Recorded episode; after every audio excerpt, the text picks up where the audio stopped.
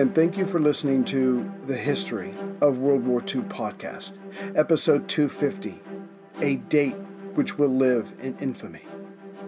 Last time, on December 2nd, 1941, Japanese Prime Minister Tojo gave the go ahead for Operation Number One, the invasion of several countries in Southeast Asia, to begin right after the Americans were humbled at Pearl Harbor. Yet they couldn't expect the British led Commonwealth forces to have no plans of defense in the targeted territories. The question was whose plan was superior, as in who would carry it out better, and who had the advantage in their men's fighting spirit. As for the Japanese, though many of their men had gained experience in China over the last few years, many of those had been inexperienced at the time and had been shocked by the horrors of war. Those horrors had either made the war personal, as in they had shrugged off their humanity and were now what every military needs effective killing machines, or they had accepted the necessity of killing while holding on to their decency, but knew it would be better for Japan to be the winner in this contest. Although Tokyo expected complete obedience from their men, the more specific goals of Operation Number One were not lost on them. The lands and people under Japan's control in China would be joined by the oil, rubber, and rice of Southeast Asia. Once that was taken, and when put with the industrial ability of the home islands, Japan would have an industrial empire second to none. But Operation Number One besides dealing heavy blows to the Americans, British, and Dutch, hoped to end the stalemate with Chiang Kai shek's part of China. Should Burma and its famous road to the northeast of Thailand come under Japanese control, the last lifelines from the West would be cut to the nationalist government, which should help end the Sino Japanese War on terms acceptable to Tokyo. As for the fighting spirit of the men of Operation Number One, the Japanese military was counting on the spiritual and racial superiority of their men, as they assumed they would not be attacking with superior numbers, given the many locations they were about to attack simultaneously. The Japanese 25th Army, led by Lieutenant General Yamashita Tomoyuki, whose ultimate goal was Singapore, was about to land with only three divisions on Siam, modern day Thailand, and Malaya. Some 26,000 men, of which only 17,000 were combat troops. Defending this territory, Lieutenant General Arthur Percival, General Officer commanding Malaya Command, had just over 88,000 men. 19,600 British, 15,200 Australians, 37,000 Indians, and some 16,800 local Asian soldiers. Of course, these would be spread out, as it was not known where the enemy would land. But more than having at least the equal number of men, a war in Southeast Asia would be very different than in the fields of France or the steppes of Russia. The tropical conditions, while fighting in the jungles, would require a different skill set, not to mention relying less on tanks, artillery, mortars, and armored fighting vehicles. As such, Percival's predecessor, Lieutenant General Lionel Bond, then the general officer commanding Malaya Command, had his staff work up a pamphlet regarding such warfare called Tactical Notes for Malaya of 1940. It stated that the infantry would be the main fighting unit of a future war in the jungle, as roads, much less paths, would be far and few in between in Malaya and Thailand, places that could lead to Singapore. It would be up to the soldiers and the weapons they could carry on their backs that would decide victory or defeat. Hence, officers were ordered to take their men into the jungle for ready acclimation. But that was only the beginning of this kind of training. As communications would be limited in the jungle, success came down to taking the fight to the enemy, as opposed to setting up a fierce defensive line and allowing the enemy to break themselves upon it. And listening posts would be vital that would allow for coordinated attacks by relatively small groups that could harass the enemy, giving them no relief. But the tactical notes wasn't just for the fighting men. As roads and communications would be limited, bold leadership was essential. The men must be prepared, willing, and able to take to the jungle for months at a time to whittle down a larger enemy force as it approached any British center, and their local commanders would have to lead the way. As these tactical notes, and others like it, were supposed to stop the Japanese from winning in a general land war, the tactics therein could also be thought of as a way to harass the enemy should they take control of large swaths of land until reinforced Allied naval and air power could be brought to bear. Yet, at the time, it was envisioned that tactics like this would prevent an enemy victory on any level. But what must be questioned, however, given this belief, was Percival's current firepower in regards to armor and air power. Indeed, Percival, when the Japanese came, only had carriers and armored cars, whereas the invaders would be bringing 265 medium and light tanks. In regards to air power, again, the Commonwealth troops were holding the short end of the stick with 181 planes, while the Japanese had almost 600, of which more than 200 were first class fighters. Moreover, even though the jungle tactical notes had been passed out in 1940, more local commanders than not ignored them or did not see to it that their men were forced into the jungle for training. The same could be said to be true of across the board coordination between infantry, air power, and limited as it was, AFVs, or armored fighting vehicles. Now, Percival, with his experience from various posts, was aware of such shortcomings and worked hard to correct them. But as he had arrived in May of 1941, time was not on his side, so the Allied troops and their territory would pay the price. As such, the general officer commanding Malaya Command had his list of priorities. First, if and when the Japanese came, Singapore was of paramount importance. But with its two Malayan brigades, the 1st and 2nd, its fixed coastal defenses, and its anti air batteries, an opening direct attack there seemed unlikely. So, next came the area of Johor, just above Singapore. Percival envisioned that the Japanese, if they landed that close, would come to the east coast, about 75 miles north of Singapore, near the towns of Endau and Mersing. So there, the 8th Australian Division, along with the 12th Indian Brigade, was placed.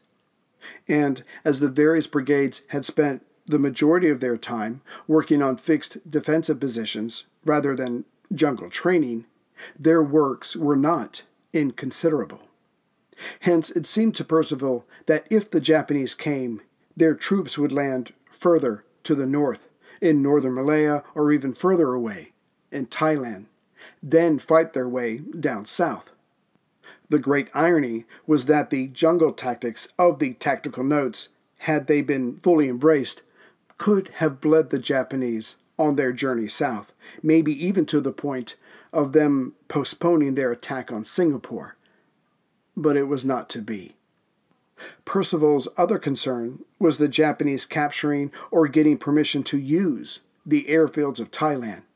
This would enable them to bomb the Commonwealth positions in northern Malaya while their infantry pushed south. It could only be hoped that the thick jungle would help thwart this. For should northern Malaya come under Japanese control, they would then be in range to bomb Singapore, to make it unusable for the British fleet, the next best thing to taking possession of it. Hence, the 3rd Indian Corps was placed as far north as possible, in Malaya, to be ready to react in such an eventuality. With all this being the case, Percival knew there was nothing he could do to protect Siam, or Thailand, or Burma, for that matter, should the Japanese choose to push in that direction. His immediate concern was Singapore, which meant Malaya would be his battleground, and thus destroyed in the process. But worrying about that was beyond the scope of his command. The defense of Singapore was all. As we will soon see, the British plans for Southeast Asia, those rehearsed and those not, would pay dividends, but not in the immediate future, and certainly not for Singapore, Churchill's Gibraltar of the East, which would be occupied by the Japanese for the remainder of the war. This podcast could not exist without the help of sponsors like Yahoo Finance. When it comes to your financial future, you think you've done it all. You've saved, you've researched, you've invested all that you can. Now, you need to take those investments to the next level by using what every financial great uses Yahoo Finance. I've stressed this in my podcast about command and control, which is exactly what Yahoo Finance is. You can see all your investments and retirement accounts in one place. You can consolidate your views from multiple accounts into one hub and access the expert analysis you need to tend to your entire portfolio with confidence. Yahoo Finance has been around for more than 25 years, and they've worked things out. You've got the tools you need right at your fingertips. I open up my Yahoo Finance, and within seconds, I can see how my stocks and investments are doing. And basically, investing is all about growth. And in order to grow, you need to know what's going on. For comprehensive financial news and analysis, visit the brand behind every great investor yahoofinance.com, the number one financial destination, yahoofinance.com. That's yahoofinance.com. As President Roosevelt prepared for his speech to Congress late on December 7th and then slept, Operation Number One began the attacks on Hong Kong, Guam, the Philippines, Wake, and Midway Islands, and each of these and others will be covered in detail. When FDR awoke on December 8th, Washington time, he was updated on the situations in Hong Kong, Wake, Midway, and the Philippines. None of it was good news. The last hit the hardest, as General Douglas MacArthur had been warned beforehand. As things stood, MacArthur had lost most of his fleet, more than half of his air power, and much of his supplies, that would have been needed in the coming sustained defense. Moreover, the estimates of dead at Pearl Harbor were now up to 2,800, though the number would firm up in the coming weeks.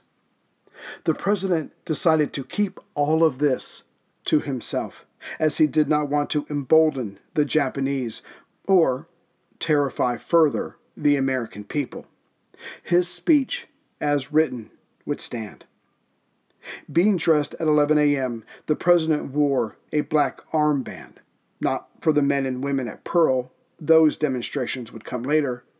This was for his mother, Sarah, who had died on September 7th and had been a great influence on her son's life.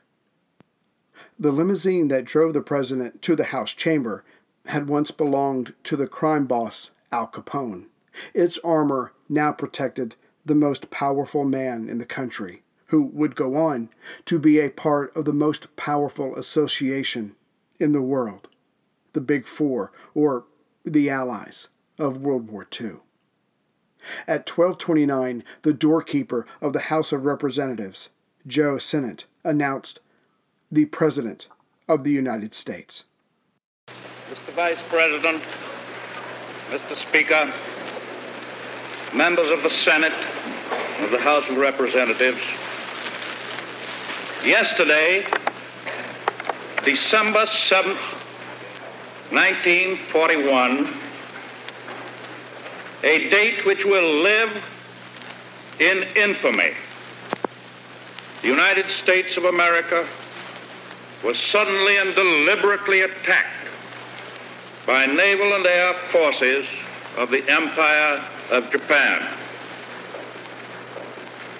The United States was at peace with that nation and at the solicitation of Japan was still in conversation with its government and its emperor looking toward the maintenance of peace in the Pacific.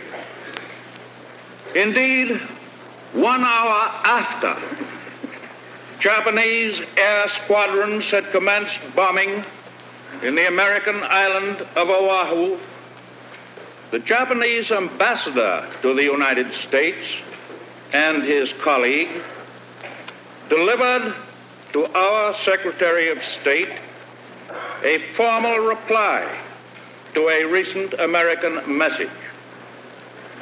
And while this reply stated that it seemed useless to continue the existing diplomatic negotiations, it contained no threat or hint of war or of armed attack. It will be recorded that the distance of Hawaii from Japan makes it obvious that the attack was deliberately planned many days or even weeks ago. During the intervening time, the Japanese government has deliberately sought to deceive the United States by false statements and expressions of hope for continued peace. The attack yesterday on the Hawaiian Islands has caused severe damage to American naval and military forces. I regret to tell you that very many American lives have been lost. In addition, American ships have been reported torpedoed on the high seas between San Francisco and Honolulu. Yesterday, the Japanese government also launched an attack against Malaya. Last night, Japanese forces attacked Hong Kong. Last night, Japanese forces attacked Guam. Last night, Japanese forces attacked the Philippine Islands. Last night, the Japanese attacked Wake Island. And this morning, the Japanese attacked Midway Island. Japan has therefore undertaken a surprise offensive extending throughout the Pacific area. The facts of yesterday and today speak for themselves. The people of the United States have already formed their opinions and well understand the implications to the very life and safety of our nation. As Commander-in-Chief of the Army and Navy, I have directed that all measures be taken for our defense, but always will our whole nation remember the character of the onslaught against us.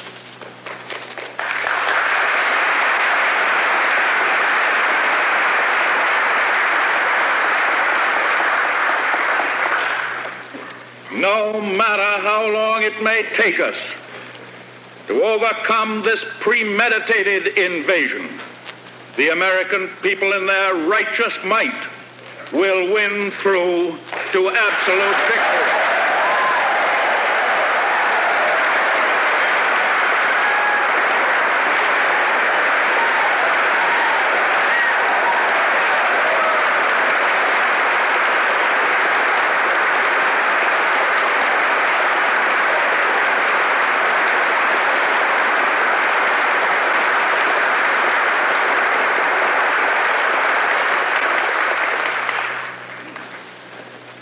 I believe that I interpret the will of the Congress and of the people when I assert that we will not only defend ourselves to the uttermost, but will make it very certain that this form of treachery shall never again endanger us.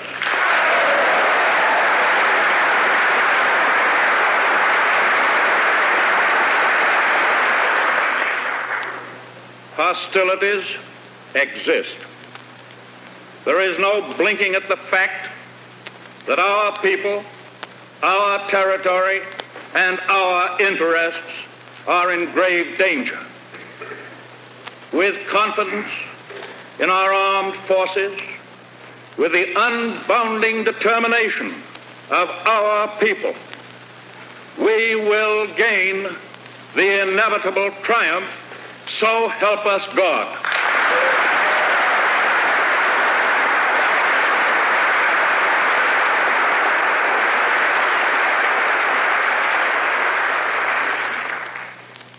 I ask that the Congress declare that since the unprovoked and dastardly attack by Japan on Sunday, December 7th, 1941, a state of war has existed between the United States and the Japanese Empire.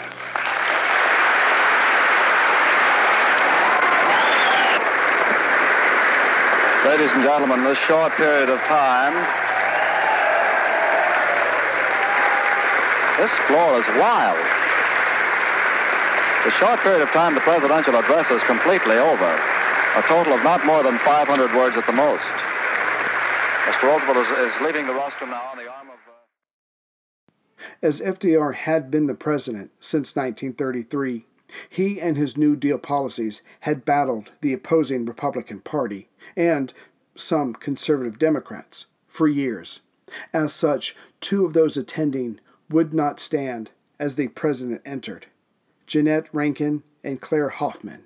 Rankin would go on to give the only negative vote as FDR called for war against Japan. And yet, the argument that America had been having with itself for the last 20 years, whether it should get involved in Europe's or Asia's concerns, was now over. The war had been brought to America's doorstep, and the country, now mostly bound together, would answer the call. The first casualties of America's war on Japan were four cherry trees near the Potomac River, a gift from the mayor of Tokyo back in 1912.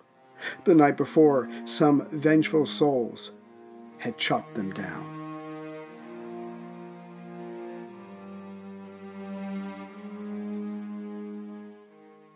Greetings, everyone, from Central Virginia. So, um, I just wanted to take a moment. As you may or may not remember, near the end of last year, I did a whole slew of interviews. Um, and lately, I've been trying to focus on the main story because, you know, that's why we're all here. But that's not to say that the books have stopped coming in from all the publishers. So um, there's a lot of these I won't be able to interview just because it's a sheer numbers game. So I thought I would just read out uh, some of the titles for you. So if you wanted to pick up these books, check them out, you certainly could. So, in no particular order, and I will be having one interview that I promised a couple of months ago. That'll be that that'll be out later this week. okay, so let's see here. One book is Pan Am at War: How the Airline Secretly Helped America Fight World War II. Mark Cotta Vaz and John H. Hill. Um, that's not World War II. Engineering Hitler's Downfall by Gerrylynn Roberts. The Brains That Enabled Victory. Cool. Can't wait to read that. Um, Against All Odds by Mitchell M. Topol. Um, the Ray Fermani story. I've heard of that, but I don't know the details. Looking forward to reading that. Hitler's Last Plot, the 139 VIP hostages selected for death in the final days of World War II by Ian Sayer and Jeremy Dronfeld Field.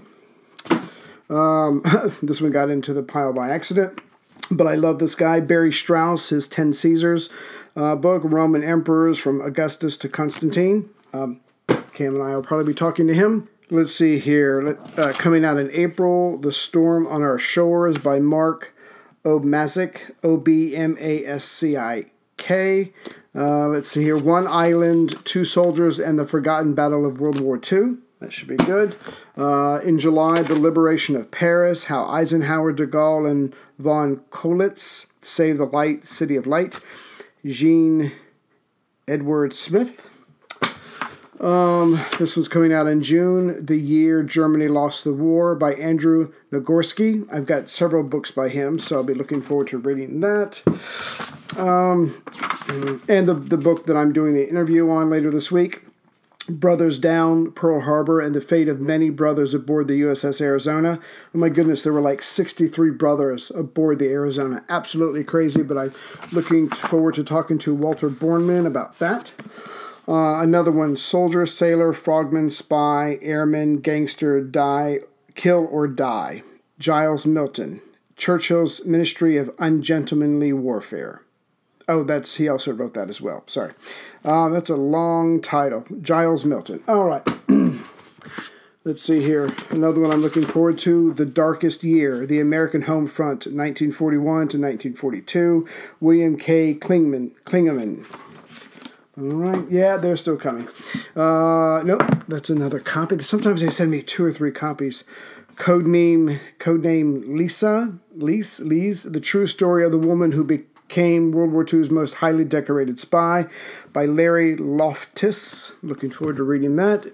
Always looking for heroes for my daughters, someone to look up to about bravery and courage. Oh, that's another duplicate. Waffen SS, Hitler's Army at War by Adrian Gilbert. That should be pretty cool. Uh, another copy, another copy. Oh my God, I think that might be it for now. So this stuff is coming in on a weekly basis. But like I said, I want to kind of skip interviews from now and just kind of focus on the main story, especially when we're getting into the nuts and bolts of the Pacific Theater. Looking forward to that. But in case you want to know some of the latest books coming out, there's some of them right there. Um, take care, everyone, and I'll see you in a couple days with uh, with my interview with Walter Borneman. Thank you very much. Take care, everyone.